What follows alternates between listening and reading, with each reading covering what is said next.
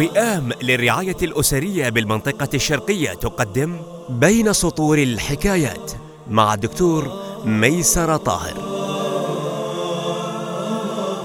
حكاية اليوم بعنوان قمري أمام المرآة.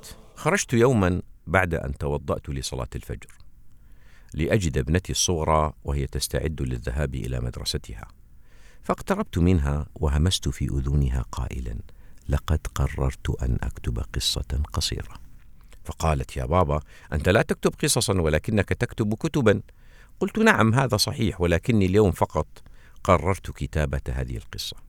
قالت وما اسمها؟ قلت قمري أمام المرآة. ضحكت على استحياء وعرفت أنني أقصدها فقد كانت هي التي تقف أمام المرآة. تابعت حديثي قائلا أحلى قمر. رأيته يقف أمام مرآة.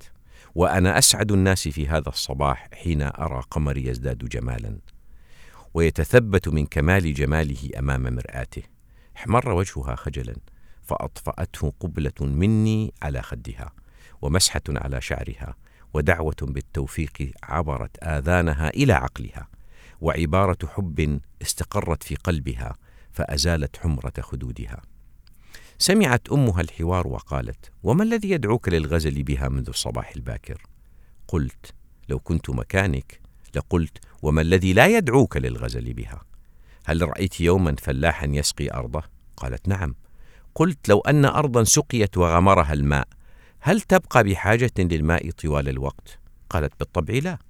فإذا شبعت مر الماء فوقها وتركها إلى غيرها من الأجزاء العطشة.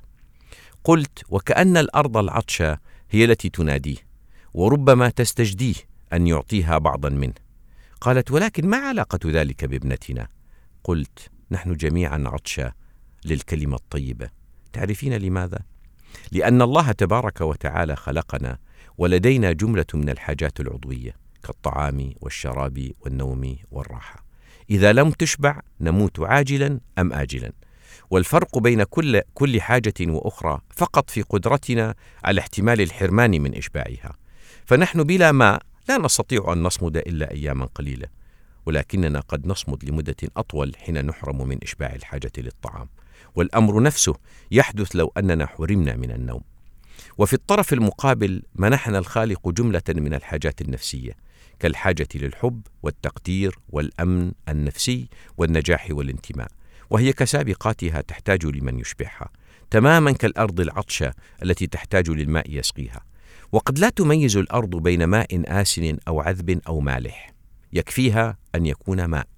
ولا تظهر آثار الماء غير الصالح إلا مستقبلا.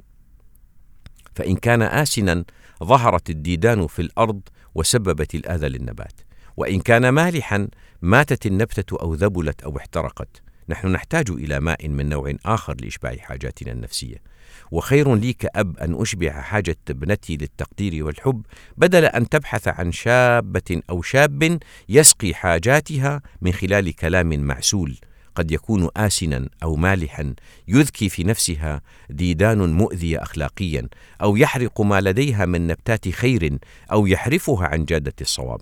أليس الأولى والأجدى لي ولها أن تخرج من بيتها وقد أشبعت لديها الحاجة للحب والحاجة للتقدير؟ ألن تكون عندئذ كأرض غمرها الماء العذب فزهدت بالزيادة منه؟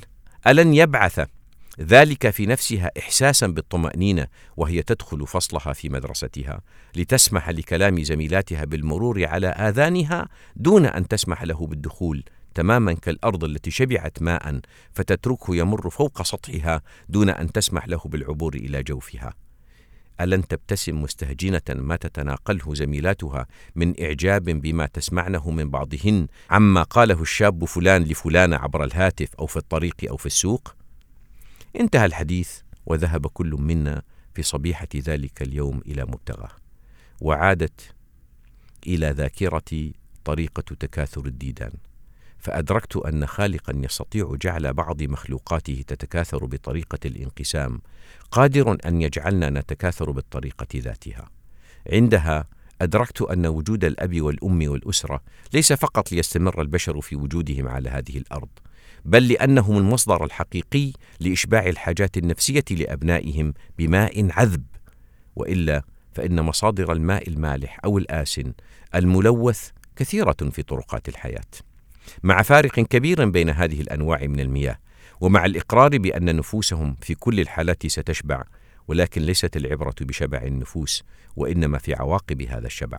والكلمة التي تسمعها الفتاة من أبيها ستشبع حاجتها للحب والتقدير لا سيما وأن حب الأبوين لأبنائهم وبناتهم هو أصدق أشكال الحب بلا استثناء. بعض الديدان مثل البلاناريا لا تحتاج لأب وأم تولد منهما ولا لأسرة تربيها وتشبع حاجات نفسية هي أساسا لا تملكها. لقد منحت تلك الدودة القدرة على الانقسام والتكاثر بطريقة سهلة ولكنها لم تمنح القدرة كي تكون خليفة لله في الأرض. ألقاكم في حكاية أخرى بإذن الله. والسلام عليكم ورحمة الله وبركاته. بين سطور الحكايات. إعداد وتقديم دكتور ميسر طاهر الهندسة الصوتية محسن الطرزي. هذا البرنامج بالتعاون مع جمعية وئام للرعاية الأسرية بالمنطقة الشرقية. زورونا على وئام.org.sa